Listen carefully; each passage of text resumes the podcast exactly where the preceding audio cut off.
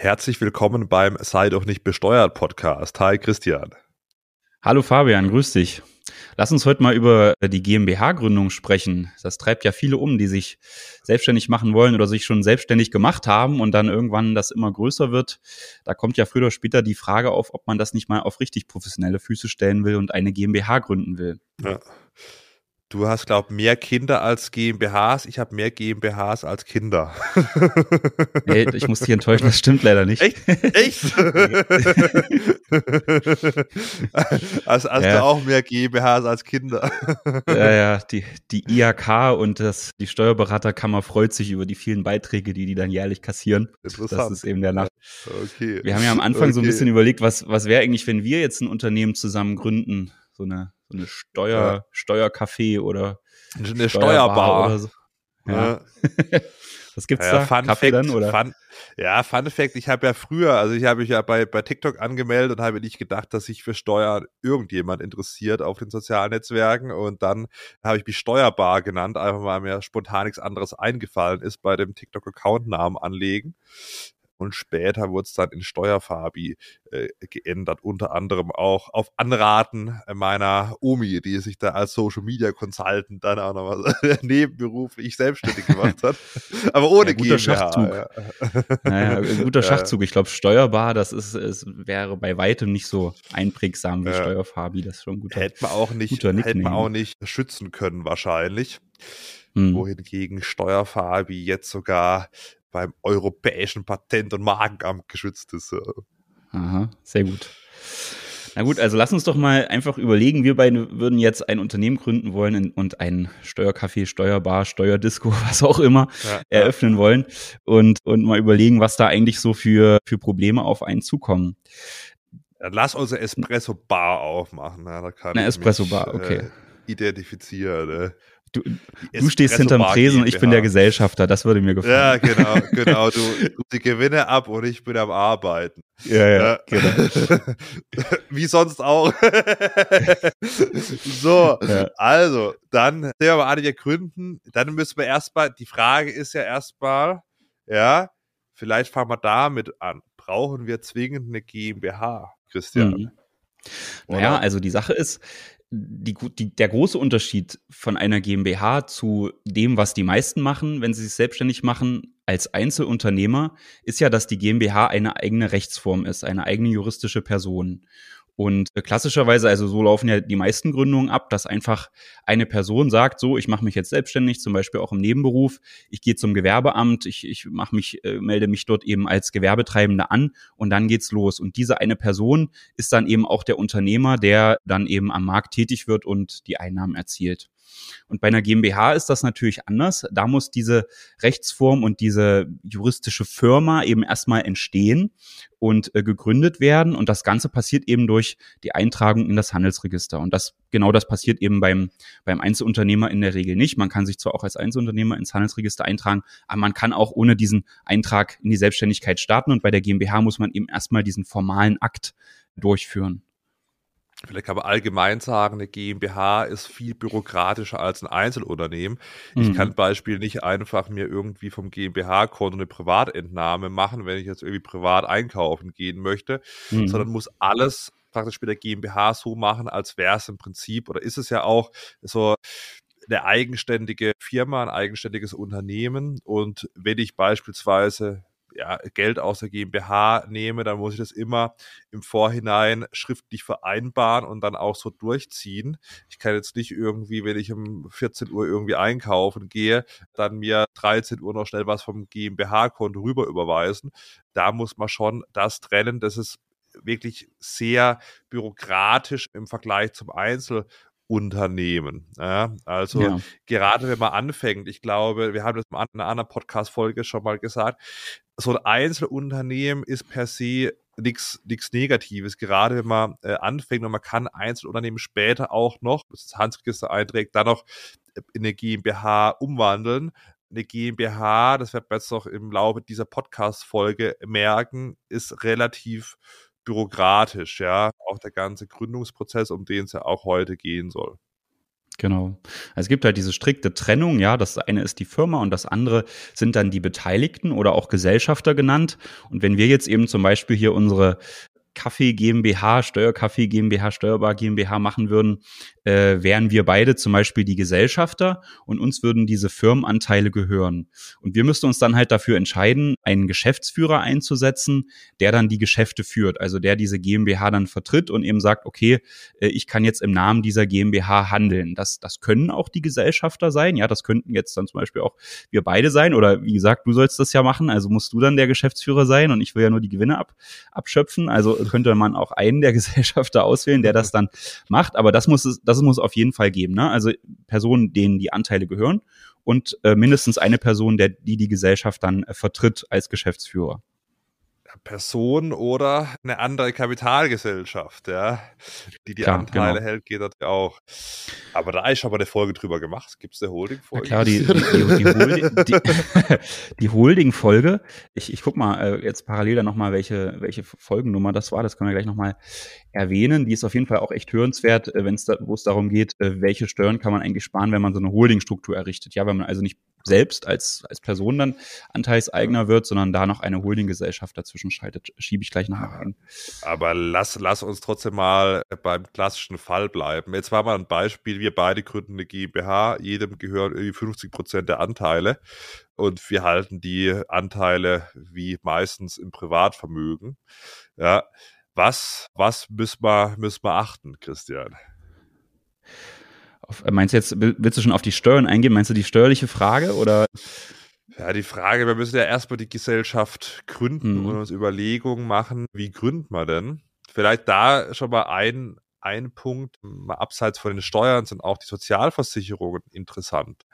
Wenn ich jetzt Mehrheitsgesellschafter beispielsweise bin, ich habe jetzt 60 Prozent und Christian noch 40 und bin Geschäftsführer und kann mhm. die Gesellschaft mehr oder minder einfach gesagt bestimmen, dann kann ich auch bei der Rentenversicherung einen Antrag stellen, beziehungsweise ein Statusfeststellungsverfahren machen und mich von den Sozialversicherungen befreien lassen. Also beispielsweise dann nicht in die Rentenkasse, in die gesetzliche mhm. einzahlen, was man neben den Steuern auch ein großer Punkt ist bei der persönlichen Belastung. Weil, ja, also haben wir an anderer Stelle auch schon mal besprochen, ob man jetzt da von der deutschen Rentenversicherung äh, gesetzlich da noch irgendwie große Renten in Zukunft bekommen wird. Das ist einfach dahingestellt. Das sind auch bei, bei Überlegungen, bei den Beteiligungsverhältnissen ganz interessante Geschichten. Ja bei der Holding vielleicht auch noch mal die Folge gerne noch mal nachhören. Christian reicht noch die Nummer nach. Folge, Folge, Folge 7. Da kann man sich überlegen, ob man nicht zumindest mal 15 Prozent beteiligt werden soll. Mhm. Warum Folge 7 nachhören. Ja. genau.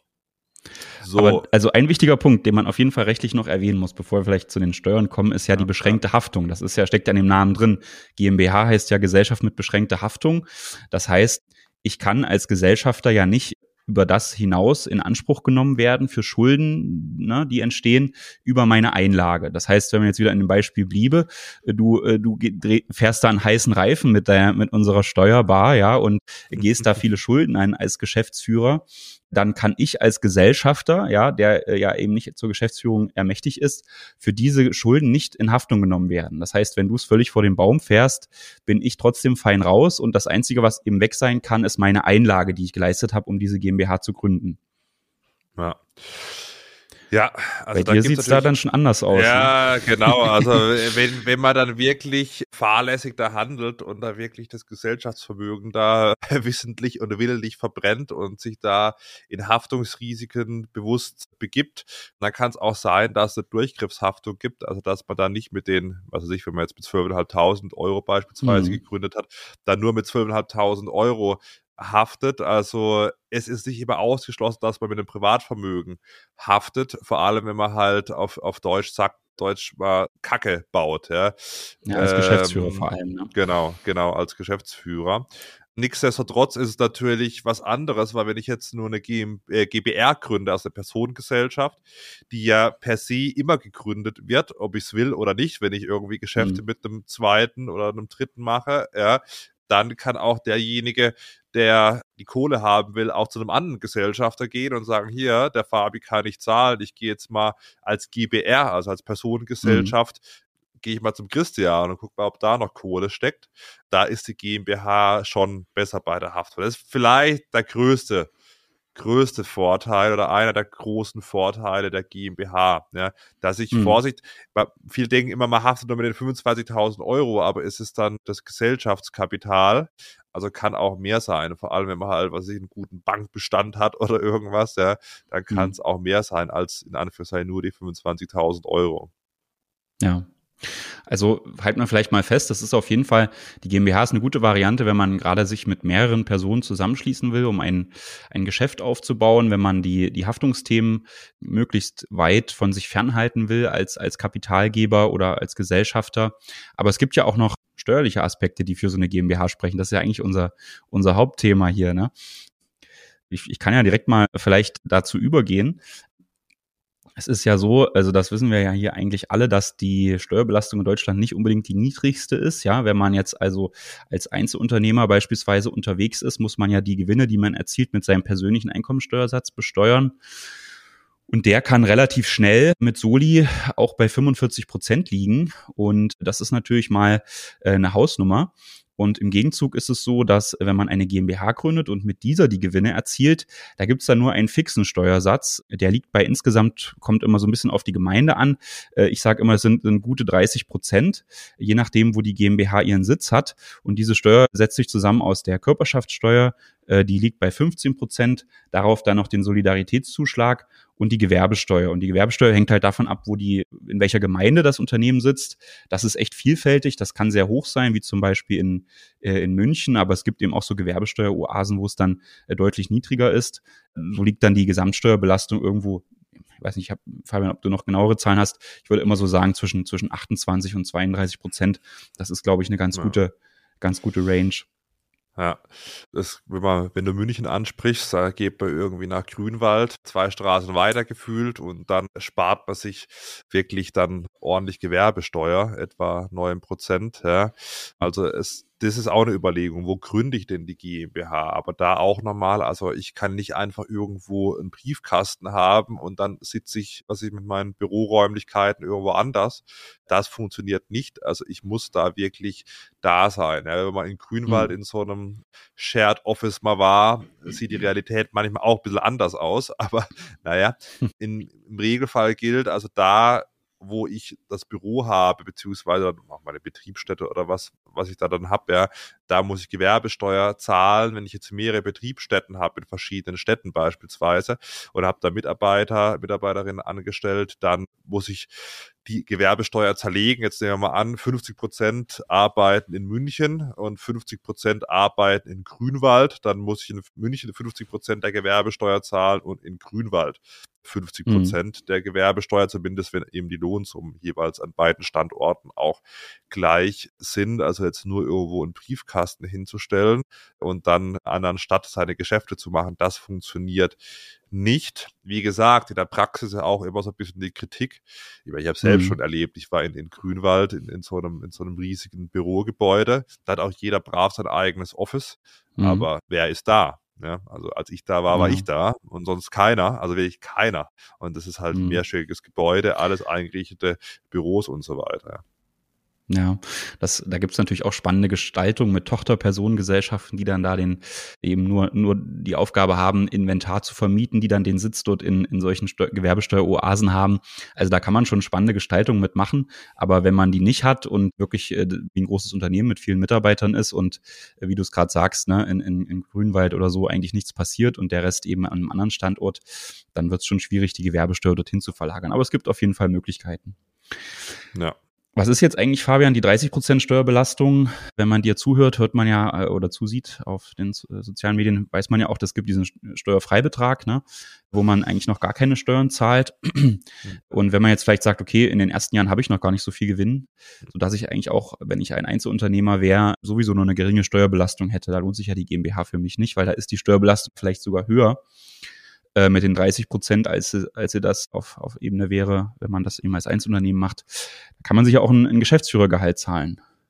Ja, Genau, also das Geschäftsführergehalt mindert das zu versteuernde Einkommen der GmbH. Da muss man immer schauen, was macht Sinn. Also jetzt nur gerade in den Anfangszeiten fällt das doch mal zu sagen, ist nicht immer die GmbH die steuerlich bessere Variante. Also einerseits klar sind die Kosten, die anfallen. Man braucht eine Bilanz, ja, man muss die Sachen veröffentlichen und so weiter und so fort. Andererseits, wenn man jetzt, was ich, 60.000 Euro versteuern muss, ja, dann bin ich bei einem Durchschnittssteuersatz von etwa 60% äh, 60 sei schon, von etwa 26 Prozent, ja, ja. Und bei der, bei der GmbH bin ich da vielleicht bei 30 Prozent, was jetzt erstmal mhm. nicht so viel höher klingt, aber dann ist halt natürlich das Geld in der GmbH und bei der Ausschüttung muss ich nochmal 25 Prozent plus Soli ja. zahlen, bin dann also irgendwo bei einer Vollausschüttung da bei knapp 50 Prozent. Und deshalb macht man im Prinzip fast immer ein Geschäftsführergehalt, ja. ja. Das ist unterschiedlich, kann unterschiedlich hoch sein, aber zumindest mal so 5000 Euro brutto äh, soll es schon sein, würde ich sagen, dass der GmbH-Gewinn gemindert wird und auf der persönlichen Ebene dann die Sachen versteuert werden, weil, wie gesagt, es mindert den, das versteuerte Einkommen der GmbH und man kann es auf der persönlichen Ebene mit dem persönlichen Einkommensteuersatz versteuern. Ich würde dir keine 5000 Euro zahlen. Äh, solange zumindest die, ja. solange zumindest die, äh, die Umsätze und Gewinne nicht da sind, um das zu decken. Ja, ähm, ja, Weil, also das macht ja keinen Sinn, wenn du quasi plus minus null fährst, ja, und, und keinen Gewinn erzielst und dir dann noch so ein äh, fürstliches Gehalt zahlst. Das ist natürlich steuerlich Quatsch, weil du dann auf die 5000 Euro Gehalt natürlich Lohnsteuer zahlen musst. Nicht zu knapp, ja. Und äh, die GmbH hat dadurch erstmal gar keine Ersparnis, weil sie ja sowieso vielleicht in der Verlustzone ist. Also das Thema mit dem Gehalt ist natürlich jetzt zumindest mal nur aus steuerlicher Sicht betrachtet besonders relevant halt erst, wenn man in der Gewinnzone ist. Ne? Solange man in der Verlustzone ist.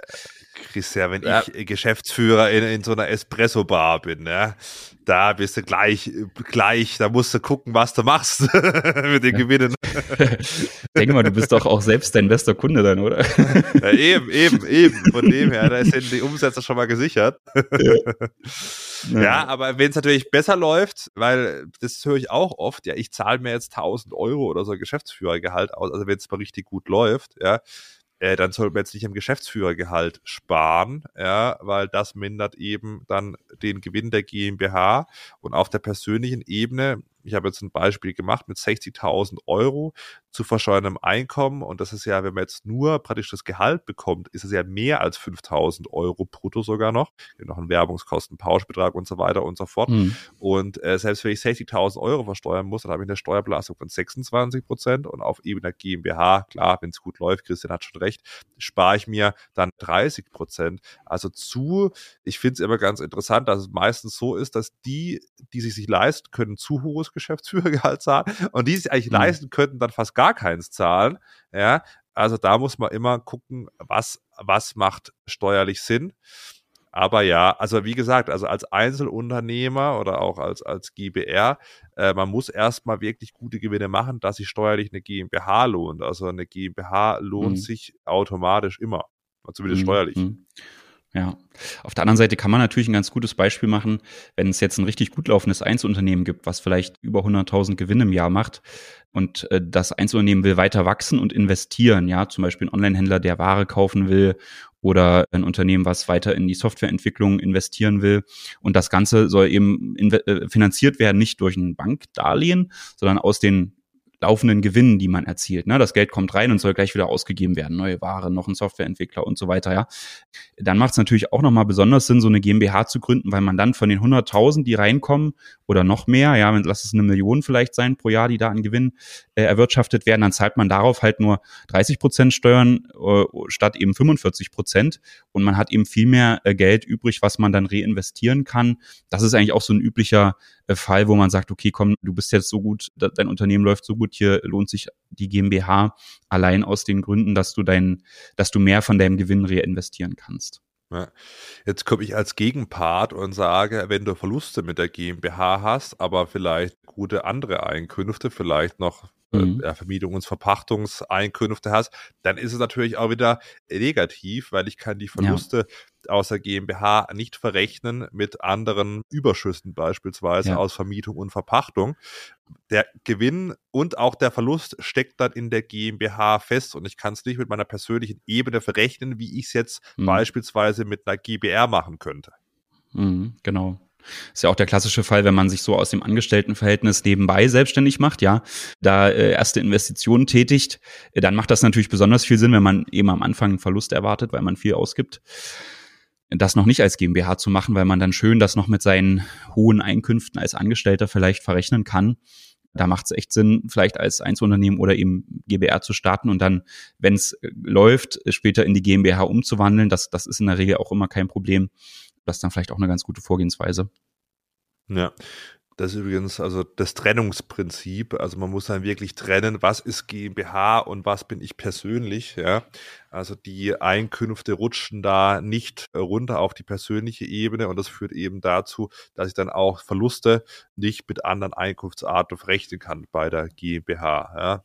Mhm. Kann mitunter ärgerlich sein. Ja, die GmbH und KKG-Folge können wir auch mal machen, Christian. Ja, aber das heute ja, nicht das Thema. Gerne, ja. Soll heute nicht das Thema. Das ist ja die Lieblingsrechtsform der, der Steuerberater. Ja, können Sie zwei Abschlüsse abbrechen, aber hat das soll heute nicht das Thema sein. Nee, nee, hat, ja, das stimmt. Hat auch, ja, ja. Aber gut, wir sprechen drüber. aber jetzt möchte ich mit dir erstmal über den Gesellschaftsvertrag sprechen. Das ist ja somit das wichtigste Dokument, was es äh, braucht, äh, um die GmbH zu gründen. Darin ist ja dann alles festgeschrieben, äh, was gelten soll im, im späteren Geschäftsbetrieb. Besonders wichtig bei mehreren Gesellschaftern. Da kann man dann nämlich den Gesellschaftsvertrag in vielen Bereichen nur dann ändern, wenn äh, alle auch zustimmen. Und das ist natürlich was anderes, wenn man jetzt so eine Einmann-GmbH ist. Ja, wenn man es also ganz alleine macht, dann ist das nicht so entscheidend, weil der Einzige, der dann mitbestimmt, ist man ja selbst. Aber wenn man jetzt eben mehrere Gesellschafter oder Personen hat, die die GmbH gründen, dann ist natürlich dieser Gesellschaftsvertrag von entscheidender Bedeutung. Und das ist auch so das erste Dokument, was man eigentlich erarbeiten muss, wenn man so eine GmbH gründet. Ja. Die Frage ist jetzt, was steht so drin? Ja, ja, ja. Also vielleicht können wir da noch vorab sagen, es schadet da nicht. Klar, man will am Anfang Kosten sparen. Das kenne ich ja auch. Ich meine, ich habe ja auch zwei, zwei GmbHs, der stimmt gar nicht, sogar drei GmbHs gegründet. Aber es empfiehlt sich schon, da vielleicht mal einen Anwalt drüber schauen zu lassen. Ja? Aus verschiedensten Gründen, jetzt nicht unbedingt nur, weil es Streitigkeiten gibt, sondern weil man vielleicht ein paar Sachen auch nicht äh, bedacht hat gerade wenn man zu mehreren Personen gründet, kann es durch Klauseln im Gesellschaftsvertrag trotz keiner Mehrheitsbeteiligung möglich sein, sich gegebenenfalls von der Sozialversicherung befreien mhm. zu lassen. Und da schadet es nicht, wenn man da mal einen, einen, Anwalt zu Rate zieht oder mal über den Gesellschaftsvertrag drüber schauen lässt. Es gibt ja diese Musterverträge, man kann ja auch mit so einem Musterprotokoll gründen. Das ist halt auch günstiger. Aber die Frage, das kann man machen aus meiner Sicht, wenn man alleine gründet, ja, weil da kann man es immer noch selbst ändern mhm. und alles, ja. Wenn man bei mehreren Gesellschaften dann, es schadet nicht, da einen Anwalt mal hinzuzuziehen und um sich, aber auch die anderen zu schützen. Aber lass uns mal auf die Inhalte reingehen. Also erstmal muss man natürlich wissen, was, was macht man? Also was ist der mhm. Gesellschaftszweck? Ja, also ich muss reinschreiben, was weiß ich, Betrieb von Cafés, vielleicht Produktion von eigenen Kaffeeprodukten, ja, Vertrieb und so weiter. Das muss ich erstmal wissen, was mache ich überhaupt mit der Gesellschaft und das muss man auch festzurren, vielleicht da ein bisschen mehr reinschreiben, wie, wie zu wenig, ja, weil vielleicht will ich auch mal Kaffeetassen verkaufen oder irgendwas machen und nicht nur praktisch den Kaffee verkaufen oder ich will mal vielleicht einen Kaffee produzieren. Da schadet es nicht, mhm. wenn es schon drin ist im Gesellschaftsvertrag. Äh, Dann, mhm. wo sitzt die Gesellschaft? Ja, also mhm. unser Café wäre natürlich hier in Freiburg, ja. So. Ob das gewerbesteuerlich so eine gute Wahl ja, ist? Ja, nee, nee, nee. Es geht nee, ja um die Halle Kunden, ist auch, ja. ja. Halle ist aber auch nicht so eine gute Wahl. Das hat mich ja gewundert, dass es im Osten bei euch so hohe Gewerbesteuerhebesätze gibt, ja. ja, ja. Geld äh, muss ja irgendwo herkommen, ist, ja. Ja, ja, ja, ja. Die Frage ist, ob als Gemeinde, ja, hier Appell an den Freiburger Bürgermeister nicht mehr reinkommen würde, wenn man die Gewerbesteuer senken würde. Wie, wie hoch ist denn euer Gewerbesteuerhebesatz? 430. Also, uh, glaube ich zumindest. Okay. ich aber gut, ich glaube 430, ja. ja. Na gut, aber das ist natürlich für eine, so eine größere Stadt eigentlich noch okay, ja. Also, ich glaube, ja, München ja, ist ja bei 490. Ja, ja. Aber äh, ist natürlich auch aber, absoluter Spitzenreiter ja, ja. Weiß gar nicht, Berlin, ja, ja egal. Gut. Aber. Ich glaube auch so. 430. Vielleicht top, aber ja. recherchieren, bevor wir den Podcast aufnehmen. ja. ja. Also 4, 4, das bedeutet 4,3 mal 3,5 äh, oder 4,9 mal 3,5, also München dann 17,15 Prozent Gewerbesteuer. Das ist natürlich viel, wenn man noch die, die Körperschaftssteuer mhm. dazu rechnet, dann zusätzlich. Genau. Und dann ist die Frage, Christian, ja, gründet man die Sache bar oder gründet man anders? Ja, also die Sache ist ja, du musst, das ist ja so eine, man kann das nennen, Seriositätsschwelle. Du musst äh, diese GmbH mindestens mit 25.000 Euro Stammkapital ausstatten, ansonsten kannst du sie nicht errichten. Das ist, letztendlich soll dazu dienen, dass man einfach weiß, okay, äh, jetzt kommt hier eine GmbH auf mich zu im Geschäftsverkehr. Da kann ich mal davon ausgehen, dass die mindestens eben 25.000 Euro haben, was ich ja schon mal ganz gut finde. Da kommen wir später auch nochmal zu. Das ist vielleicht auch so ein Grund, warum die UG äh, oft nicht so gut ankommt als Alternative zur GmbH. Aber so, also 25.000 müssen aufgebracht werden. Damit die GmbH errichtet werden kann, muss man mindestens die Hälfte davon bereitstellen, also 12.500 Euro. Genau, Und, das, was viele ähm, falsch verstehen. Also ich brauche nicht mhm. wirklich 25.000 Euro, auch nicht, wenn ich alleine gründe, sondern ich kann auch mit 12.500 Euro eine GmbH errichten, weil viele denken, ja, okay, ich habe irgendwie 10.000 oder vielleicht auch 12,5 und gründe dann eine UG, ja, was man theoretisch auch machen könnte, aber da macht es dann schon Sinn, vielleicht ein paar Euro zusammenzukratzen und dann auf 12.500 Euro zu kommen, dann kann ich da eine, eine GmbH gründen. Sieht einfach genau. auch besser aus, vielleicht kommen wir später nochmal dazu. Ja, ja, ja. ja.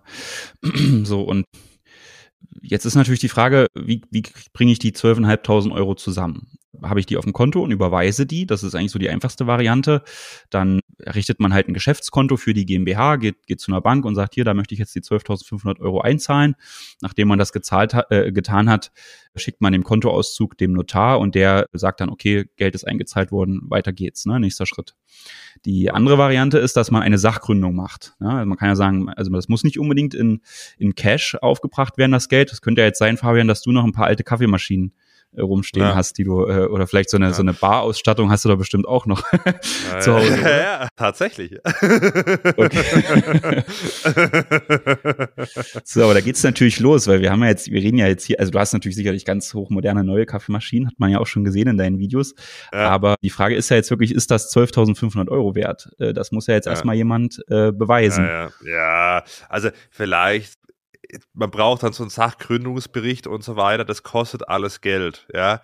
Das heißt, wenn man mit als Sachgründer das machen möchte, dann ist es meistens schon wegen der Bürokratie teurer. Also aus meiner Sicht, mhm. aber da kannst du vielleicht deine Meinung auch nochmal sagen, Christian, aus meiner Sicht, wenn es irgendwie geht, ja, das Geld wirklich auf dem Konto haben, dann in dem Fall auf dem Privatkonto und dann an das neu gegründete GmbH ein Gründungskonto, können wir nachher vielleicht auch nochmal ein bisschen drauf eingehen, überweisen. Oder was sagst du, Christian, bist du ein Freund von Sachgründung? Hm, nee, also ich muss dir ehrlich sagen, auch nicht, weil bin ich auch kein großer Freund, weil es ist ja erstens so, dass du die 12.500 äh, Euro, die sind ja dann nicht auf deinem äh, Geschäftskonto gebunden, also die kannst du ja auch für wirtschaftlich positive Transaktionen irgendwie weiter einsetzen. Ja, du darfst sie jetzt nicht gleich nehmen und dir davon dein Gehalt zahlen und musst natürlich auch schon schauen, dass du die nicht sofort für irgendein Geschäft verwendest, das dann negativ ausfällt, also zu einem Verlust führt. Aber prinzipiell kannst du natürlich mit dem Geld auch arbeiten und Insofern ist das, glaube ich, gar nicht so schlimm, dass man das Geld einzahlt. Das ist Punkt eins und eben dieser Punkt zwei mit der Sachgründung. Es ist ja mittlerweile so, dass das jetzt nicht unbedingt ein Wirtschaftsprüfer machen muss, diese, diesen Wertnachweis führen. Ja, also das könnte jetzt zum Beispiel auch ich als Steuerberater tun. Ja oder auch ein anderer Dritter, der sich eben mit dem, mit der Betriebswirtschaft oder der Bewertung solcher Gegenstände auskennt. Und dann bewertet das letztendlich das Amtsgericht, welches dann die, die GmbH-Eintragung bearbeitet, ob das, ob diesem Gutachten oder diesem Wertnachweis Glauben zu schenken ist oder nicht. Ähm, da macht man unterschiedliche Erfahrungen. Manche winken das einfach durch und dann denkst du dir so, wow, okay, das ging jetzt durch, hätte ich vielleicht schon mit der einen oder anderen Rückfrage gerechnet. ja. bei, bei anderen Fällen, da, da kommen dann wirklich völlig überzogene Rückfragen zu diesen Themen. Also wenn man das einfach schlank haben will, dann macht man die Bargründung. So, Punkt, oder? Ja, ja, das ja, ist, glaube ich, das, was man sagen absolut, kann. Absolut, absolut. Ja. Genau. So, Regelung zu den Stimmrechten, das ist ja ganz entscheidend, ja, Fabian. Wenn wir jetzt hier mhm. zum Beispiel eine GmbH zusammen gründen mit 50-50, dann ist ja, ja, jetzt die Frage, ja. äh, oder sogar 51-49, du würdest mich wahrscheinlich ja. so in die Verhandlungen, in den Verhandlungen äh, niedermachen, dass ich auf, auf den 1% nicht bestehe, ja, und dann hättest du 51 Prozent, ich 49. Äh, und dann ist ja ganz entscheidend, was steht da im Gesellschaftsvertrag zu der Entscheidungsfindung? Steht da dann drin, die Mehrheit der Stimmen entscheidet, das heißt ja dann, Fabian kann mich eigentlich immer überstimmen. Und da muss man natürlich dann äh, überlegen, was will man. Das wäre das ähm, Beste. ja. ja. aber ich würde natürlich dann, ich würde einen ja. Katalog einbauen, also wenn das so wäre, ne, würde ich dich dann dazu verdonnern, dass wir einen Katalog aufnehmen in den Gesellschaftsvertrag, wo steht, bei diesen Punkten muss, muss ein einstimmiger Beschluss her. Ne? Das ja, kann zum ja. Beispiel sein Verkauf des Unternehmens, Einstellung von Mitarbeitern mit ho hohen Gehältern, die Bestimmung über das Geschäftsführergehalt, ja. Also das kann man natürlich zum Beispiel auch machen, wenn man sagt, okay, man, man ist jetzt kein Mehrheitsgesellschafter, aber man möchte bei bestimmten Punkten äh, doch auf jeden Fall mitstimmen können. Und dann kann man halt im Gesellschaftsvertrag auch regeln, okay, bei den und den Punkten, da muss trotzdem eine einstimmige Entscheidung her, zum Beispiel. Das kann das Geschäft natürlich dann auch lähmen, ne, weil man dann, also das sollte man jetzt nicht bei jedem Firlefanz machen, aber äh, bei, bei wichtigen Dingen ist das natürlich ganz, ganz, ganz, ganz schlau, das so zu regeln. Ja, und ein wichtiger Punkt ist danach auch die Geschäftsführung, ja. Mhm. Also wir haben ja bei uns schon geklärt, ich mache das hier alleine, ja, aber man kann ja. natürlich auch mehrere Geschäftsführer bestellen. Ja. Können auch ja. alle ja, Geschäftsführer sein. Ja. Die Frage genau. ist, ob, ob sinnvoll ist, ob alle Geschäftsführer sind. So, andere Geschichte. Ja, naja, da ist natürlich auch, also ich habe, wir hatten ja vorhin darüber gesprochen, dass gerade die Geschäftsführer bei einer GmbH auch einer besonderen Haftung ausgesetzt sind, ne, wenn das Ganze sozusagen in die, in die Brüche geht, in die Insolvenz geht. Und dann ist natürlich jeder Geschäftsführer irgendwie auch dazu verpflichtet, den Insolvenzantrag zu stellen wenn man das halt zu spät macht, gut, manche Minister von uns sagen ja auch, man kann einfach den Betrieb einstellen, müssen die Insolvenz gehen, also, aber da haben wir schon mal besprochen, so ist es eigentlich so auch nicht, aber ja, wenn man jetzt also dann vor der Wahl steht, melde ich Insolvenz an oder nicht, das, das trifft ja dann jeden Gesellschafter gleichermaßen und man verpasst das und, und wirtschaftet weiter, zahlt den einen oder anderen seine offene Rechnung, das Finanzamt vergisst man zum Beispiel, ja, sagt man, komm, ich, ich bezahle jetzt den Kaffeelieferanten, aber das Finanzamt kann ja noch warten. Und am Ende kommt dann doch kein Geld mehr rein, dann wird äh, jetzt in dem Fall das zum Beispiel das Finanzamt auch versuchen, auf den Geschäftsführer persönlich zuzugehen und den für die entgangene Steuerzahlung in Haftung zu nehmen. Und das, da, darüber muss man sich halt bewusst sein, wenn man so ein Geschäftsführeramt äh, einnimmt oder sozusagen annimmt, ja, und sich da für bestellen lässt. Ich hatte auch wirklich schon, schon Fälle hier, da war eben dann jemand, der wurde vom Finanzamt in Haftung genommen, weil er für einen Kumpel aus Nettigkeit die, den mhm. Geschäftsführer seiner GmbH gemacht hat und, und eben gar nicht wusste, in was für ein Pleiteladen er da jetzt sozusagen eingetreten ist und dann eben auch erstmal aus gutem Willen da weitergemacht hat und jetzt gar nicht sofort, äh, eigentlich müsstest du halt sofort, wenn du da eintrittst und du merkst, oh, die, die, die Firma kann nicht mehr, die ist nicht zahlungsfähig, musst du dann halt mhm. sofort den Insolvenzantrag stellen. Und wenn du es nicht machst, bist du halt ah. dran, ja. Ja, ja. Ja, also, so, also das, da genau äh, passen das spiegelt sich auch in der Vergütung, ja. Also, wenn man jetzt Geschäftsführer von einer GmbH ist, ja, hat man halt ein gewisses Haftungsrisiko auch, mhm. ja, klar. Dafür aber ein Punkt, also es gibt natürlich dann auch noch Versicherungen, da kann man sich gegen absichern, ja, wenn man einen Fehler macht, so eine DNO-Versicherung beispielsweise. Aber ist natürlich schon, also Geschäftsführung bedeutet schon auch ein Haftungsrisiko. Nur weil mhm. GmbH Gesellschaft mit beschränkter Haftung heißt, also ist man da nicht komplett raus. Ja, vielleicht, ja. wenn wir jetzt mal zwei Gesellschafter haben, jetzt sehen wir an, Christian, du und ich machen mhm. jetzt hier die GmbH und jetzt sehen wir mal an, keine Ahnung, beide sind Geschäftsführer, beide bekommen Gehalt. Wie ist es denn mit den Sozialversicherungen? Normalerweise als Angestellter muss ich ja Sozialversicherungsbeiträge zahlen, ja. So, also Arbeitnehmer- und Arbeitgeberbeiträge. Aber vielleicht will hart. man die gar nicht zahlen. vielleicht will man die gar nicht zahlen. Was kann man da machen?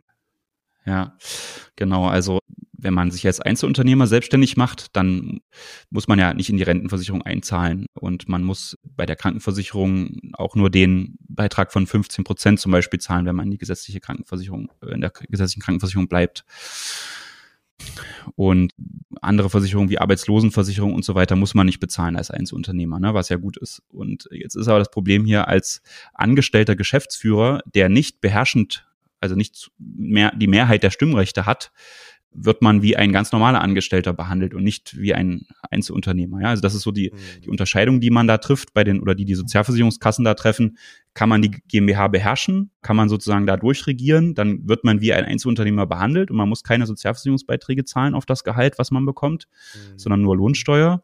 Und wenn man eben nicht beherrschend tätig ist, dann gilt man als Angestellter und muss halt volle Bude die ganzen äh, Beiträge zahlen, was halt sehr teuer wird. Und wenn man jetzt halt zwei Gesellschafter hat, die auch zwei, die beide Geschäftsführer sind, dann stellt sich natürlich die Frage, eigentlich können sie ja dann doch beide relativ viel, aber keiner von denen kann eigentlich das Unternehmen vollends beherrschen. Und äh, da gibt es dann eigentlich einen ganz guten Trick, indem man sagt, okay, man will ja trotzdem, dass, dass der eine den anderen nicht sozusagen ausbotet und deswegen sagt man, es soll schon so sein, dass alle Entscheidungen dann gemeinsam getroffen werden. Aber man kann wirklich auch dann in dem Gesellschaftsvertrag regeln, dass der eine den anderen nicht als Geschäftsführer abberufen kann oder dass der, dass der Geschäftsführer nicht gegen seinen Willen aus der Geschäftsführerposition entfernt, entfernt werden kann. Und wenn man das geschickt macht, kann man halt erreichen, dass man, obwohl man nicht die Mehrheit der Stimmrechte hat, dass man trotzdem als sozialversicherungsfreier Geschäftsführer behandelt wird und man muss eben die ganzen äh, Beiträge nicht zahlen. Das ist auf jeden Fall zu empfehlen, das, das so zu machen, würde ich sagen. Hm. Und äh, ja, Fabian, hast du da noch einen Punkt zu? Nö, das stimmt. Also, habe ich ja vorhin schon mal gesagt. Man klärt das über so ein Statungsfeststellungsverfahren bei der Rentenversicherung, um sich da wirklich auch sicher zu sein, weil was natürlich dann eklig werden kann, wenn man ja nie Sozialversicherungsbeiträge abgeführt hat, dann kommt mal eine Prüfung von der Rentenversicherung mhm. und dann heißt, ey, äh, übrigens, ihr müsst doch für alle Jahre dann die Sozialversicherungsbeiträge nachzahlen, überweist es mal in den nächsten 14 Tagen. Das kann schon mhm. böse werden dann. Aber genau. Ja, vielleicht jetzt haben wir schon mal die Sachen bei der Gründung, aber man muss ja natürlich beim Gesellschaftsvertrag, beim Inhalt auch immer so ein bisschen den Blick haben, was ist denn mal, wenn es nicht so gut läuft oder wenn man mal die Gesellschaft wieder verlassen will, da sollte man auch ein paar Sachen regeln, was jetzt, was jetzt Kündigungsmöglichkeiten, Vorkaufsrechte und so weiter angeht, Christian. Mhm. Ja, genau.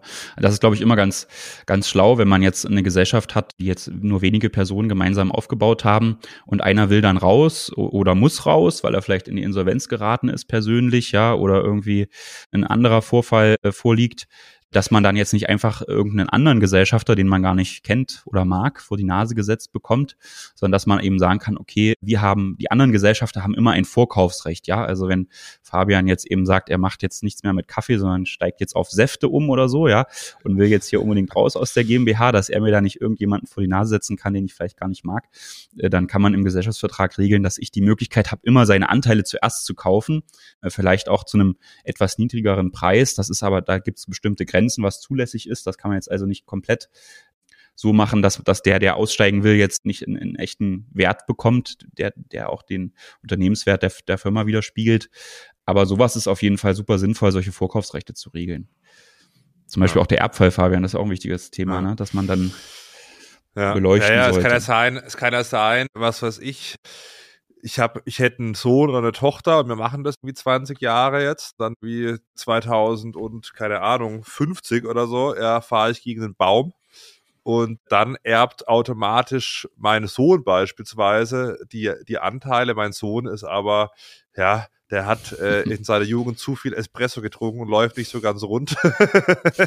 und, und Christian sagt, oh Gott, oh Gott, ja, also hoffentlich wird jetzt der nicht irgendwie da Gesellschafter und, und redet mir da rein, hat gar keine Ahnung, ja, und dann kann man eben auch klären, bereits im Gesellschaftsvertrag, ob die Erben eben äh, Gesellschafter werden mhm. dürfen. Ja, Oder genau. ja, ein anderer Punkt ist auch, ist auch die Ehe, ja. Ja. Ähm, ja Christian lacht schon. Hast du da Erfahrung, oder? also ich, ich, ich habe die Erfahrung, dass manche Unternehmer oder Unternehmerinnen sich schwer tun, den zukünftigen Ehepartner darauf vorzubereiten, dass man ja einen Ehevertrag abschließen möchte und im ja. Fall der Scheidung dann vielleicht das Unternehmensvermögen aus der, aus dem, aus der Zugewinngemeinschaft raushalten möchte, ja, dass wenn man sich ja. scheidet, dass man den nicht, dass man die Firmenanteile nicht verkaufen muss. Und das ist natürlich auch super wichtig für die anderen Gesellschafter, ne, dass man nicht jetzt, wenn, wenn, wenn ich will mich jetzt scheiden lassen und muss meine Frau ausbezahlen und damit ich an die Kohle komme, muss ich jetzt unbedingt meine äh, Espresso GmbH-Anteile hier mit dir verkaufen, obwohl das ja super mhm. äh, sinnvoll wäre, wenn wir das noch ein paar Jahre zusammen machen und dann richtig abkassieren oder so. Und um das zu vermeiden, findet man oft in solchen äh, Gesellschaftsverträgen eine Regelung, wo eben drin steht, äh, die Gesellschafter verpflichten sich gegenseitig dazu, Eheverträge abzuschließen und die GmbH-Anteile eben aus dem ehelichen Vermögen rauszuhalten. Ich glaube, das ist wirklich ganz sinnvoll, weil wenn man mal so einen Fall hat, dass sich dann jemand scheiden lässt und der muss dann plötzlich unbedingt die Anteile verkaufen, um die, um den Ehepartner auszuzahlen, das ist schon krass äh, oder, oder mhm. schlecht fürs Geschäft, ja. Mhm. Äh, und es ist halt wirklich eine ganz gute Argumentationsgrundlage, um dann das tatsächlich auch durchzusetzen. Das ist ja immer so ein schwieriges Thema manchmal. Ja. Kennst du das? Äußere ich mich jetzt nicht zu. okay.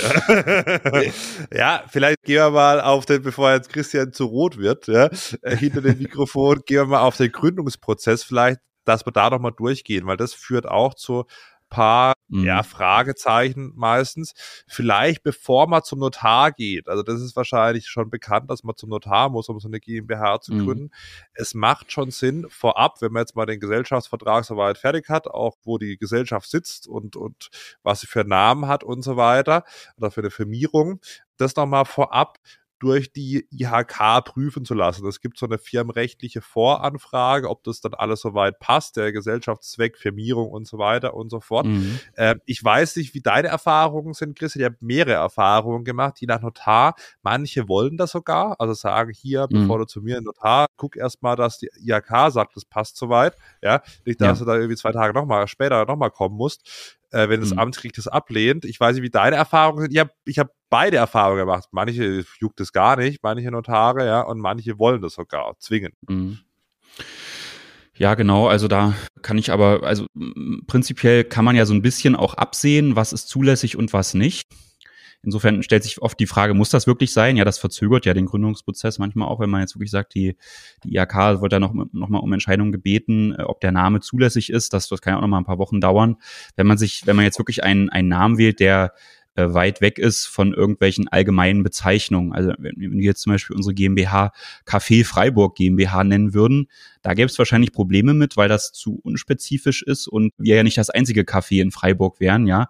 Äh, da gäbe es sicherlich schon Einwendungen, die die äh, IHK da machen könnte. Wenn die GmbH jetzt hieße Fabian Walter und Christian Gebert GmbH, dann wäre das sicherlich überhaupt kein Problem. Also da muss man natürlich immer so ein bisschen entscheiden, wie, wie hoch ist das Risiko und, und wenn das echt überhaupt nicht gegeben ist, braucht man es nicht. Aber du hast schon recht, wenn man jetzt doch sagt, man will da so ein bisschen allgemeineren Namen haben, dann äh, bietet sich das schon an, ne? Äh, das, ja. das machen zu lassen. Ja, oder wenn man halt in die Irre führt, wenn man jetzt das irgendwie, ja. was ich Handel, Handelsbank und Kreditinstitut GmbH ja. nennen würde. Da hätten ja. wir auch ein Problem. Ich muss sagen, diese ja. IHK, diese firmenrechtliche Voranfragen, also zumindest, man schimpft ja öfter mal über die IHK, ja, äh, fragt, was machen die überhaupt? Aber hier bei der IHK südlicher Oberrhein, hier in, in Freiburg, muss ich sagen, diese firmenrechtlichen Voranfragen gingen echt immer sauschnell bei mir. Also meistens ja? innerhalb okay. von zwei Tagen. Die sind hier wirklich fix, muss man sagen, in Freiburg. Ja. Ich bin, ich stehe den IHKs ein bisschen skeptisch gegenüber. Gab es auch mal äh, hier in, in Sachsen-Anhalt Aufschrei. Da hat es, also die ganzen Steuerberatungsgesellschaften, GmbHs, ja, habe ich auch eine von, die sind ja auch Mitglied bei der IHK, geht ja nicht anders. Und in der IHK-Zeitschrift war mal ein großer Artikel, wie kann ich, wie, wie schaffen Sie es, Ihren Steuerberater loszuwerden? so in der Art war die Überschrift. Und das fanden natürlich die IHK-Mitglieder und Steuerberatungsgesellschaften nicht so cool. Und die ja. haben, haben sich die Kammer dann auch beschwert. Aber keine Ahnung, ansonsten machen die natürlich auch einen guten Job, das stimmt schon. Aber das habe ich irgendwie immer noch so in Erinnerung. Na gut. Aber jetzt nehmen wir mal an, das ist geregelt, vielberechtigt, alles wunderbar. Ja, Firmierung und so weiter passt. Mein Notartermin da aus der Praxis ist ja immer so, das eine ist die Theorie ja, und das andere ist die Praxis. Das Gute ist, Christian und ich kennen beides. Ja. es ist, je nach Notar warte ich dann erstmal auf einen Termin. Ja. Mhm. Das ist von Notar zu Notar sehr, sehr unterschiedlich. Ja. ja. Das kommt also hier äh, sogar innerhalb von Freiburg, ja. Also ich, hab, ich weiß noch, als ich meine GmbH hier gründen wollte, habe ich beim einen Notar angerufen gesagt, ja, komm, es in drei Monaten. Und äh, beim anderen haben sie gesagt, ja gut, nächste Woche Mittwoch. Also, also mhm. das ist schon da vielleicht als Praxistipp, da vielleicht mal mehrere Notare anfragen, beziehungsweise ja. mal nachfragen in der Stadt auch, wo geht's vielleicht schneller. Also die, die ein paar Geschicht Geschichten gemacht haben, die können auch sagen, bei welchem Notar bekommt man relativ ja. schnell einen Termin, weil mhm. das kann sehr, sehr unterschiedlich sein. Auf jeden Fall, genau. Das ist auch meine Erfahrung, ja. Ja, so, man muss also auf jeden Fall vor Ort hin, ne, zum Notar. Es, es gibt ja auch dieses, ich glaube, es heißt, naja, es gibt dieses Dillruck. Äh, ja, da habe ich, wurde, wurde ich durch dich übrigens darauf aufmerksam, ja. Also das ist ja Wahnsinn, Wahnsinn. Äh, dadurch Dann ist es jetzt auch noch was beibringen, Christian. also dadurch kannst du auch jetzt remote sozusagen Notartermine wahrnehmen. Ich habe daraufhin sofort meinem äh, Haus- und Hofnotar geschrieben, hier, ab jetzt komme ich nicht mehr. Äh, jetzt alles noch gesagt, weiß. Ich, wie das geht. nee, nee, also er, er kann das schon, aber er meint wohl, dass das, aber gut, das ist jetzt echt gefährliches Halbwissen. Er meint, dass das halt auf so Sachen wie Bestellung neuer Geschäftsführer, irgendwie Sitzänderung oder irgendwie begrenzt ist. Und er meinte, dass solche Sachen wie Umwandlung oder auch GmbH-Gründung davon wohl nicht erfasst sind. Aber wie gesagt, ja, das ist jetzt halt, nur gefährliches Halbwissen, also keine Ahnung. Gründung halte, halte ich das für ein Gerücht. Also müssen wir nochmal nachschauen, aber mhm. äh, ich war in dieser, das glaube seit dem ersten äh, 8. meine ich, ja, also 2022 und ich bin dann zu meinem, oder erst neuner, ich weiß gar nicht mehr, und ich bin zu meinem Notar da kurz danach hin, weil noch, ich habe tatsächlich die Kaffee GmbH gegründet, ja, mhm. und der hat gemeint, also ihm wäre es lieber, wir machen es hier. Ja, also mhm. scheinbar rechtlich wäre es möglich, aber der hat gesagt, ja, also ja, bevor er sich das nicht eingegroovt hat, macht das irgendwie nicht gerne. Mhm. mhm. Und okay. aber ich meine, die GmbH-Gründung zumindest geht. Aber also die Praxis sind ja in Deutschland, ist immer noch mhm. persönlich mhm. vor Ort. Äh, genau. Mhm. Also dann lässt man das alles beurkunden, ja. So, und je nachdem, wie, wie aufwendig es ist, ich war beispielsweise schon mal bei einer AG-Gründung, wo ich auch Gesellschafter bin, äh, mit dabei. Äh, das ging dann gefühlt ewig, ja. Bei der GmbH-Gründung, bei der einfachen geht es eigentlich relativ schnell, vor allem wenn man das Musterprotokoll nimmt. Und dann hat man die jetzt, machen wir mal spurbar vor, weil äh, sonst verquatschen wir uns zu lange hier, hm. schon heute langer Podcast, ja. Dann hat man das gegründet beim Notar und dann sagt der Notar, hier sind die Unterlagen, die bekommt man, wenn es gut läuft, per PDF-Datei dann zugeschickt, ja. Am besten auch gleich direkt im Anschluss an den Termin und dann nochmal per Post. Und mit diesen Unterlagen kann man dann zur Bank gehen und ein GmbH mhm. in Gründungskonto, also noch nicht kein finales GmbH-Konto, aber ein GmbH in Gründungskonto öffnen. Mittlerweile bei den Online-Banken ja, geht das auch ganz normal mit dem, mit dem PDF-File, also muss man da nicht irgendwie nochmal die Papiere da irgendwie per Post schicken und dann mhm. wird ein GmbH ein Gründungskonto eröffnet und dann muss man das Stammkapital einzahlen, Christian. Genau. Äh, und das ist wirklich der, das, das erste Wichtigste, was man möglichst schnell machen sollte, weil bevor man dem Notar nicht dann nachweist, dass man das getan hat, ist nicht weiter, ne? Dann, dann kommt es nicht zur Eintragung und zum Erstehen, Im, äh, Entstehen der ja, Im, Im Regelfall, sagen wir mal. Ja. Man munkelt, es gibt auch Notare, die einfach den Handels, die Handelsregisteranmeldung einmal wegschicken und dann hoffen, dass es, dass das, dass die Kohle kommt.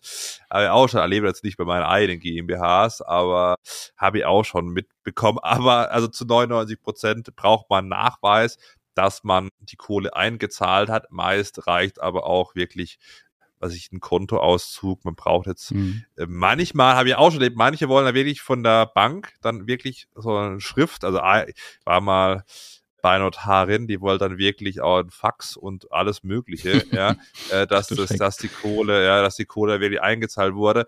Im Regelfall reicht, ich habe ich hab einmal eine GmbH gegründet und dann muss ich noch, da habe ich eine Kapitalerhöhung gemacht, das heißt, die, dieses eine Konto war schon da und dann hat auch wirklich der, der Screenshot aus dem Online-Banking, ja, vom Handy gereicht.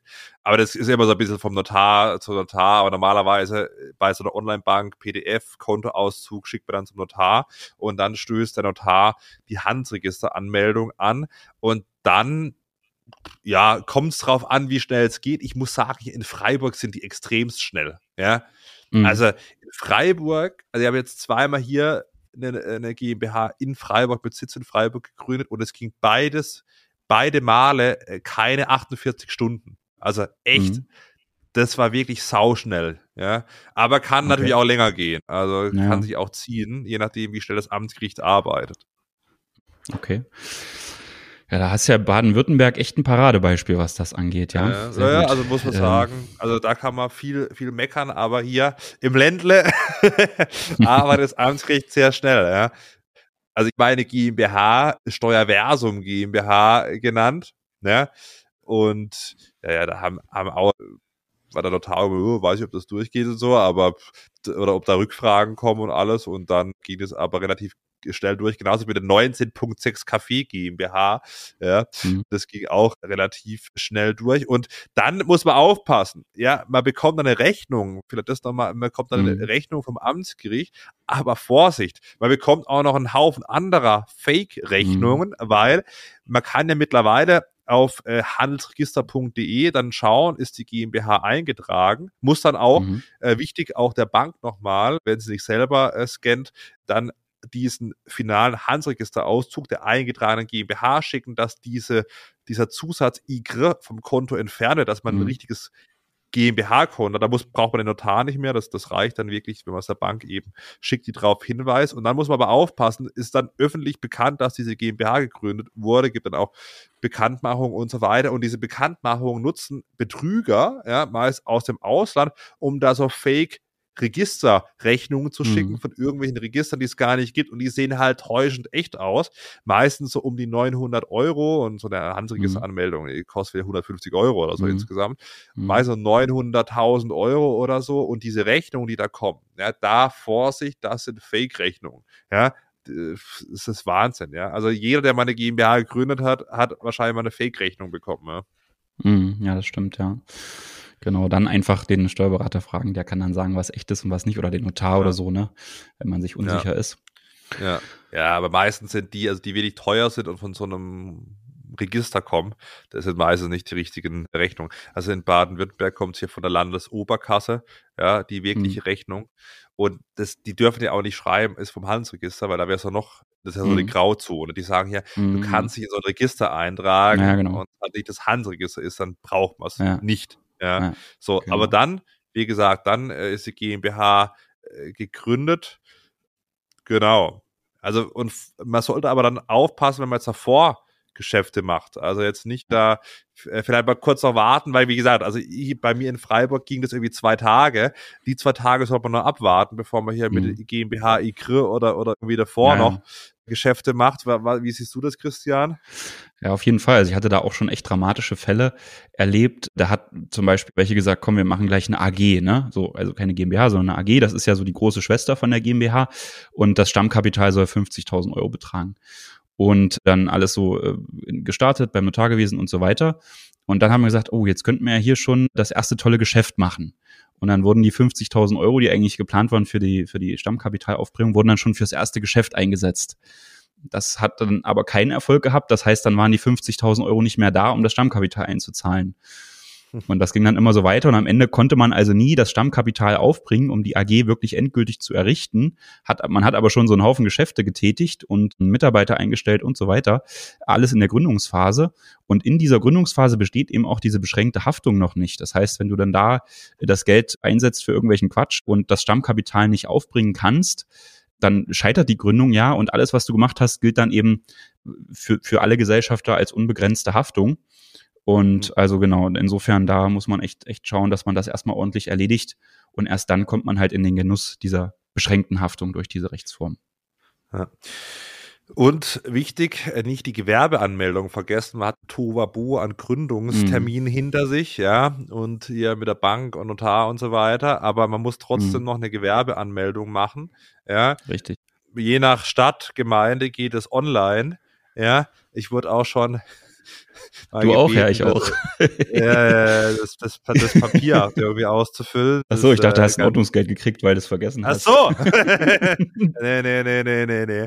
Nee, das, das, das nicht, aber ja, also die Gewerbeanmeldung bei der Stadt, im Regelfall macht man einen Termin dann online und geht dahin und, und macht es schnell geht meist nicht so lange. Und was auch wichtig ist, dann aber die Gewerbeanmeldung und dann muss man noch dem Finanzamt mitteilen. Also nur weil jetzt beim Notar war, weiß das Finanzamt, Gut, die, wissen, die kriegen auch eine Meldung, aber man muss trotzdem genau. den steuerlichen Erfassungs äh, Erfassungsbogen noch ausfüllen, also den Fragebogen zur steuerlichen Erfassung für eine GmbH-Gründung. Was man da beachten sollte, ja, da kann man eine eigene Folge machen, haben wir auch, Richtig, nämlich ja. Nummer 13, ja. so gründest du ein Unternehmen. Ja, also da mhm. wird man jetzt mal drüber hinweggehen wichtig ist, jetzt neuerdings auch beim Transparenzregister die Gesellschaft mhm. noch anzumelden. Das habe ich vernommen, ich weiß nicht, wie, wie das aktuell geregelt ist, ja, machen das die Steuerberater noch, ja. Ich glaube. Das, die Anmeldung beim Transparenzregister? Ja. ja, ja, ja. Ja, da gibt es, glaube ich, strittige Auffassung, ob das überhaupt zum, zu den Aufgaben eines Steuerberaters gehört, aber wir machen das äh, äh, schon oft mit. Ne? Ihr, ihr oder bereiten oder ja, genau. Ja. Ja. Dann, genau, ja.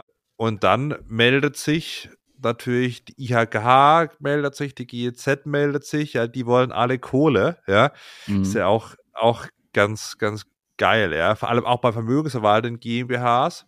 Das habe ich auch mhm. gewundert, der IHK-Beitrag, aber das auch ja. nochmal, wenn man eine vermögensverwaltende GmbH gründet, dann zahlt man, äh, zahlt man keine Gewerbesteuer, aber Kraftrechtsform ist halt die GmbH, die vermögensverwaltende GmbH trotzdem gewerbesteuerpflichtig und da sagt die IHK, auch wenn das so eine leere Hülle in Anführungszeichen mhm. ist, ihr müsst trotzdem IHK-Beiträge zahlen. Genau. Und auch wenn man ja. jetzt da groß, auch jetzt bei der vermögensverwaltenden GmbH jetzt da irgendwie kein großes mit Fernseher eingerichtetes Büro hat, GEZ will auch ihre Beiträge. Ja. Wobei da meine Erfahrung ist, ich, ich weiß jetzt gar nicht, auf welcher rechtlichen, auf welcher guten rechtlichen Grundlage das steht, aber wenn jetzt zum Beispiel die GmbH äh, häuslichen Arbeitszimmer vom häuslichen ja. Arbeitszimmer aus betrieben wird ja. ne, und, und, man schon für die Wohnung einen GZ-Beitrag zahlt, ja. kann man eigentlich da ganz gut dran vorbeikommen, indem man das halt einfach so offenlegt und sagt, nee, komm mal hier, für diese Adresse zahle ich schon mal GZ, das möchte ich hier nicht. Das klappt eigentlich immer ganz gut. Ja. Was wir jetzt auch so ein bisschen vergessen haben bei äh, dem Gesellschaftsvertrag ist, wer übernimmt die Kosten der Gründung. Man kann mhm. sich vorstellen, wenn man zum Notar geht, da fallen Kosten an und da, das muss man auch noch im Gesellschaftsvertrag mhm. regeln. Davor müssen wir uns selber ein bisschen auf die Finger klopfen, das hat man noch erwähnen können. Also mhm. Gesellschaftsvertrag, wer übernimmt die Kosten? Meistens ja. ist es dann so, dass die Gesellschaft bis zu einem gewissen ja. Anteil des Stammkapitals. Ich meine, zulässig sind 10 Prozent. Also wenn ihr jetzt beispielsweise mit 30.000 mhm. Euro gründe, dann kann die äh, Gesellschaft 3.000 Euro dieser Gründungskosten übernehmen und der Rest, aber das reicht im Regelfall, aber der mhm. Rest würde dann der Gesellschaft her, also die natürliche Person, ja. Christian und ich in dem Beispiel übernehmen. Genau. Aber es macht schon Sinn, dass es die GmbH macht, weil die hat ja dann vielleicht auch einen Vorsteuerabzug aus der Notarrechnung. Äh, also das, das sollte man dann schon so regeln. Und ja, was kostet so eine GmbH-Gründung, Fabian? Was muss man rechnen? Ja, so, ja, kommt drauf an, was man halt da macht. Wenn man jetzt auch den, groß, den Gesellschaftsvertrag vom, äh, vom Anwalt mhm. aufsetzen lässt, dann kann es natürlich schon mal teuer werden. Aber mhm. grundsätzlich, ja, also ich würde mal sagen, so 1000 Euro. Mhm. Ja. Etwa. Vielleicht ein bisschen, ich würde noch ein bisschen oben draufschlagen, bis 1,5 würde ich, würde ich vielleicht sagen, mit, ja. mit Amtsgericht und so weiter, sollte man dann, glaube ich, schon rechnen.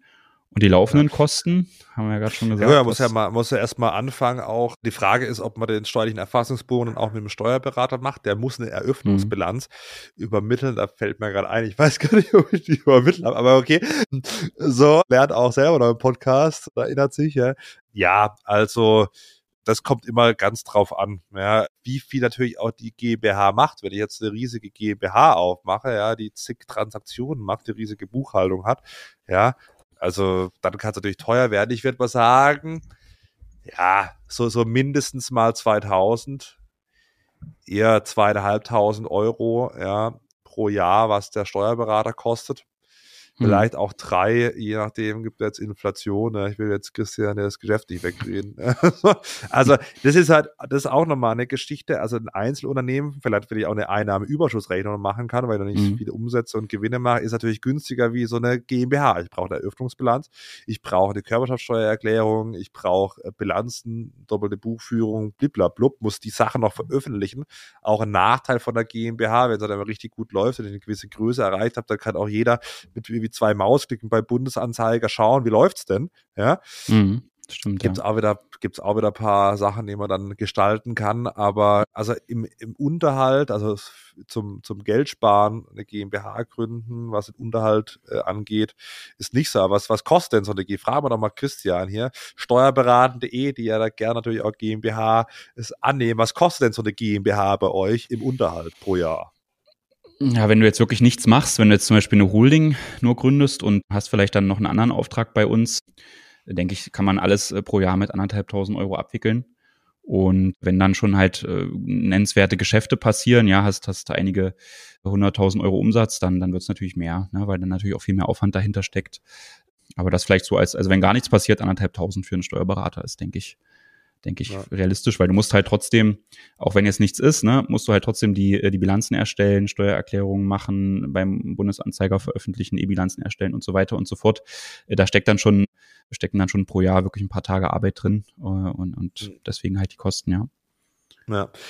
Jetzt haben wir sehr lange, ja, eine Stunde über die GmbH ja. gesprochen. Es gibt ja auch noch eine Mini-GmbH, die sogenannte ja. Unternehmergesellschaft äh, haftungsbeschränkt. Die kann man mit nur einem Euro Stammkapital gründen ja, und braucht da jetzt äh, nicht irgendwie 25.000 Euro. Sollte man das machen? Wie ist da deine Meinung, Christian? Lieber UG als GmbH? Meine, ja, wenn du ja natürlich jetzt, angesprochen. Ne? also wenn du, wenn du jetzt natürlich so eine vermögensverwaltende Gesellschaft machst, ne, wo du vielleicht nur andere Anteile an, an GmbHs hältst, so eine Holding zum Beispiel, ja, das kann ja gut, das kann ja ohne Probleme so eine UG sein, die tritt ja nicht groß nach außen hin auf. Aber wenn ich mich jetzt in die Rolle des Auftraggebers versetze, also wenn ich jetzt jemanden beauftrage, damit was für mich zu machen, einen Umzug oder keine Ahnung, ich, ich, ich will ein Auto kaufen oder so, ja, und da tritt mir eine G äh, UG gegenüber, heißt das natürlich für mich immer, okay, der oder diejenige hatte keine 12.500 Euro, um da eine richtige GmbH draus zu machen. Das heißt, da wäre ich immer ein bisschen skeptischer, als, als wenn das jetzt eine GmbH wäre. Deswegen rate ich eigentlich allen, die da wirklich ein bisschen Umsätze machen wollen und nach außen auftreten wollen, da eine GmbH draus zu machen oder eben gleich eine GmbH zu gründen. Ja, und ein niedriges Stammkapital kann auch zu Problemen führen. Jetzt haben wir, ich war, mein mhm. Lieblingsbeispiel ist ja, man gründet es mit einem Euro und kauft sich einen Kugelschreiber mhm. für zwei Euro mit der Gesellschaft, der mit der UG, äh, ist man überschuldet. Ja. ja Ob es dann gleich zur Insolvenzantragspflicht führt, sei mal dahingestellt, aber sich über solchen Quatsch da Gedanken zu machen. Also auch wenn man ja. eine äh, UG gründet, ich würde mal sagen, also mindestens 1000, ja, sollten es schon mal sein, ja, und da muss man auch noch schauen, wer trägt die Gründungskosten, ja, also, und dann muss man auch sagen, also ich habe ja früher in der Bank gearbeitet, im Firmenkundenbereich, und das fand ich immer ganz lustig, wenn jemand eine UG gegründet hat, aber dann Kredit wollte. Ja. äh, das, das war so ein Running Gag bei, bei den mhm. Bankern. Also nicht, dass es nicht grundsätzlich möglich wäre, aber klar, da will man dann schön Bürgschaft, wo man dann auch ins Privatvermögen vollstrecken kann oder dann, was weiß ich, das Eigenheim dann zur Absicherung dass man dann, dass man dann im Notfall auch zwangsversteigern kann als Bank. Also äh, Wobei das wollen da, die Banker auch bei der GmbH, ne? Also ich glaube jetzt. Ja, ja. Das, äh, da, ja. da sind ja. die genauso streng, aber ja. ja. trotzdem. Ja, aber bei der UG sind sie doch mal, sind sie doch mal hellhöriger. Ja. Bei der GmbH kann man vielleicht nochmal zumindest reden, ob man eine Konkurrentlinie eine kleine, ohne da stimmt, äh, große Haftung oder so bekommt. Aber bei einer UG das ist, ja, und wie du auch sagst, das, das Image ist nicht so gut. Ja, zumindest bei denjenigen, die, die es wissen. Und vor allem, wenn man da natürlich da groß erzählt, wie, wie erfolgreich das Unternehmen ist und dann eine UG hat, ja, Jo. Andererseits kann es natürlich auch Taktik sein. Man, man, man sagt, okay, ja, aber bei mir läuft es gar nicht gut. Siehst du, ihr habt eine UG. Ja. Man ist jetzt nicht gezwungen, dann, wenn ich wieder 25.000 Euro eingesammelt habe, das umzufirmieren ja. zur, zur GmbH. Man kann es auch stehen lassen und jedem erzählen, bei mir läuft's nicht. Ja? Äh, ja vielleicht, auch eine, vielleicht auch Taktik, aber auch ein weiterer Punkt, man muss dann, oder man muss sich umwandeln, aber wandelt man vielleicht mal eine GmbH um und dann hat man wieder Kosten und dann wäre es halt sinnvoll gewesen und vor allem günstiger, mal eine kleine GmbH gegründet. Genau. Also aus meiner Sicht spricht so gut wie also äh, nix für, für eine UG, ja. So, also zumindest mal, wenn man die Kohle zusammen hat, ja. Genau. Ein weiterer Aspekt ist ja noch, dass du 25 Prozent der Gewinne, äh, die du ja, äh, erwirtschaftest, ja. bei der OG in so eine Rücklage einstellen musst und, mhm. und nicht ausschütten darfst.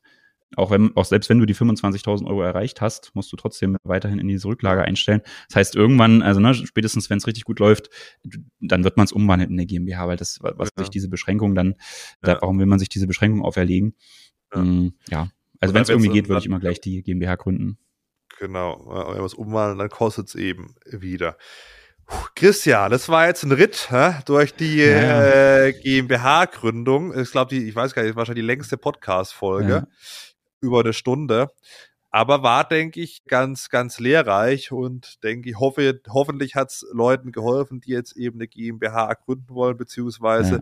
sich's überlegen. Das heißt, gerne auch eine Bewertung vom Podcast da lassen, liken, teilen, etc.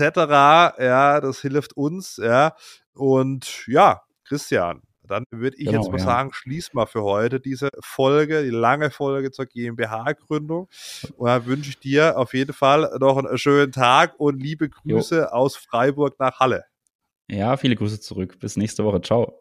Ciao, ciao.